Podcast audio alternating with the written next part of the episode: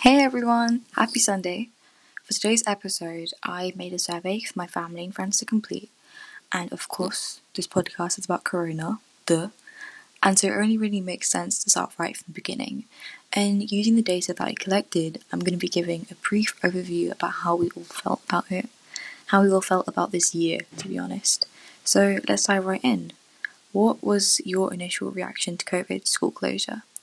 Now, many people said that it was a bit strange and sad at the beginning. They lost all their social contacts and it really seemed a bit scary, which is totally true. But of course, right at the beginning, I think most of us felt really gassed. Like we, especially for our students, we didn't have to um, wake up at six forty-five. Um, we could just get lazy, stay at home, and especially for me, because in my school, my end of year exams got cancelled the week so basically the week um, after wait wait you know let me explain it. Um, the week that we got um, we we got sent home the week after that we were supposedly supposed to do our end of year exams. And so of course it got cancelled which was amazing. Um, but yeah we all went into our homes you know thinking that it would just be a flu and you know we'd be back at school for two weeks and it would just be a coronacation but we didn't know it would affect people so badly.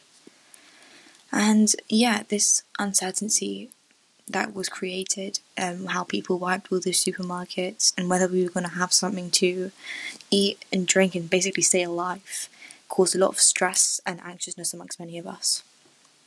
And that leads me on quite nicely to the next question. How did you manage to maintain your well-being in such a crazy time um, yeah, so of course, combined with all this negative news in the media, it would have been definitely hard to do so.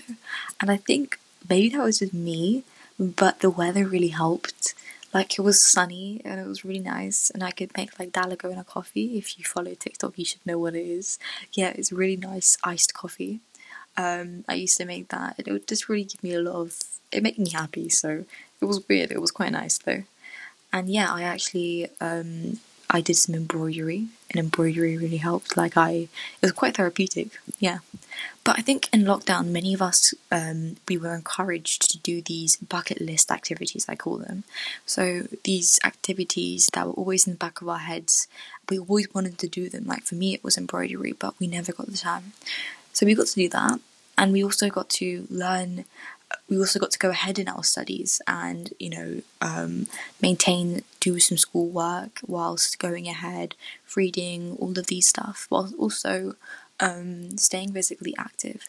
And that could simply be from cleaning our rooms to going out with walks with our friends which many people in the um, survey they tried to now getting into the routine and seeing that success coming from doing um, embroidery I don't, I don't know um, studying you know, doing some exercise. But I'll have to be honest, I didn't exercise. I mean, I did. For the first month, I went on runs with my dad, but then after that, yeah, no.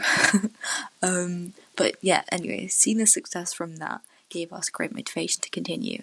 And maintaining that positive mindset, which of course is easier said than done, and having these goals really made us push through this lockdown and, you know, staying at home. Now, that leads me on to remote learning and remote working, which was definitely stressful for many of us. And of course, I think um, for schools and for students, they can totally relate that um, the first lockdown was absolutely horrendous in terms of remote learning, which I can't blame anyone for. We were thrown into this lockdown and no one knew how to do you know how to how to teach remotely so yeah what we do is that we do you know schoolwork we'd submit that and then um, yeah that'd be it nothing else that would that would be our school day finished and I think we all thought that at the start it was going to be really stressful. Of course, it was a new experience, and that newness that's not really a word, is it? yeah, that newness really scared us. A really interesting answer on the survey they said that they found remote learning really exciting because it created a new era in education, which is totally true. We honestly take technology for granted, and there is nothing stopping us from being educated or skilled. You can hop onto Google, type up free courses. I think FutureLearn does these really nice um, free courses, and you can learn anything in a matter of a couple hours, which is amazing. And yeah, so that was one of the benefits I think of remote learning slash working. Now, one of my next questions was balancing personal and work life whilst semi simultaneously maintaining motivation. Now, of course, the distractions during this time was absolutely crazy, and not even just for me as a student, for, for everyone. Like you hop onto YouTube, just scroll on through YouTube, um, Facebook. I don't know if they use Facebook and um, TikTok, all of that, and like maybe that's just me, but um, one really really like effective source of procrastination for me was when you go onto YouTube or my recommended I have like these videos which is like 30 seconds and it has like 60 million views. And that just instantly convinces me to watch it because not only is it 60 million views and 60 million other people have watched this but it's only 30 seconds and so that that creates a lovely cycle of procrastination. So yeah that was me.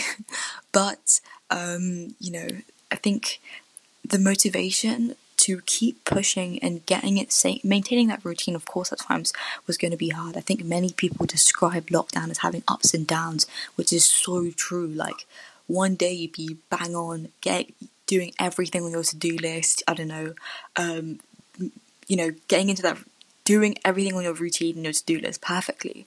And other days you just can't be asked, and it's just so tiring and long, and you just want to get out of your house all of that, you know, it was really, really hard. And um, of course, it was, you know, really out of out of control for some of us um, at different points in lockdown. You were finding yourself really exhausted and overwhelmed, which is actually one of the um, answers on the survey. Many people found themselves exhausted and overwhelmed.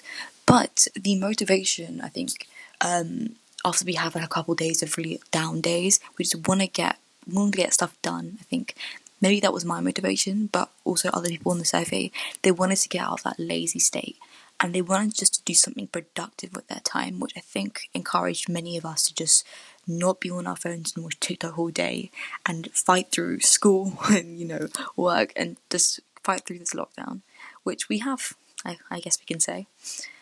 But I think on the positive side, at first we thought that, um, you know, um, working at home was going to be really, really hard. But actually, I think a really interesting answer is that we actually worked longer at home because we weren't worried about, you know, um, getting the train late or missing the bus. People working in the office, for example.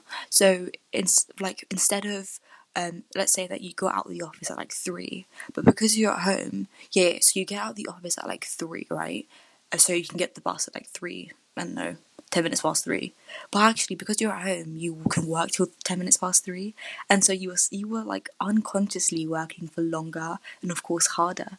So that was actually, we were just getting carried away with the work, which is quite cool. I guess that is true to an extent. um, yeah. Um, but of course, as I was saying previously, we were talking about these low priority activities and sort of in our personal life when we were spending it with our families, we may have decided to actually take on a new skill. And I think many people um, on like I think TikTok and all these platforms they encouraged us to um, do something extra. I don't know um, I, I, I told you guys before that I did embroidery, but many people actually in the survey they um, they actually learned some new songs on the piano. They did some gardening, and of course it would have been a win-win situation because the garden would look amazing, and you are getting in some physical activity. So yeah. So my last question to wrap all of this up and to finish the episode, I asked the people um, what was their favorite memories during this time, and actually, really common answer was this whole lockdown was an experience and a memory in itself, which is really, really true. Um, and many people they said that they loved sleeping all day, playing video games, um, being with their parents and family, and you know, staying with them was pretty memorable.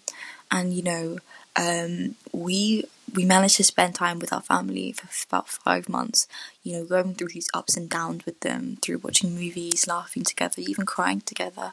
And that was really the unforgettable sweet memory of lockdown. And it's something that I doubt that we can ever experience ever again in our lifetimes. So, yeah, I think that's it for today.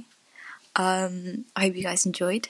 Um, yeah, please follow me on TikTok. I made an account there at Corona on my mind, so you can do something productive whilst you're on TikTok. You can go through the videos and TikToks on my podcast. So yeah, I've had the first. The first one is up. The first video is up. So yeah, go check it out, and I will see you guys soon for the next episode. Stay tuned. Bye bye.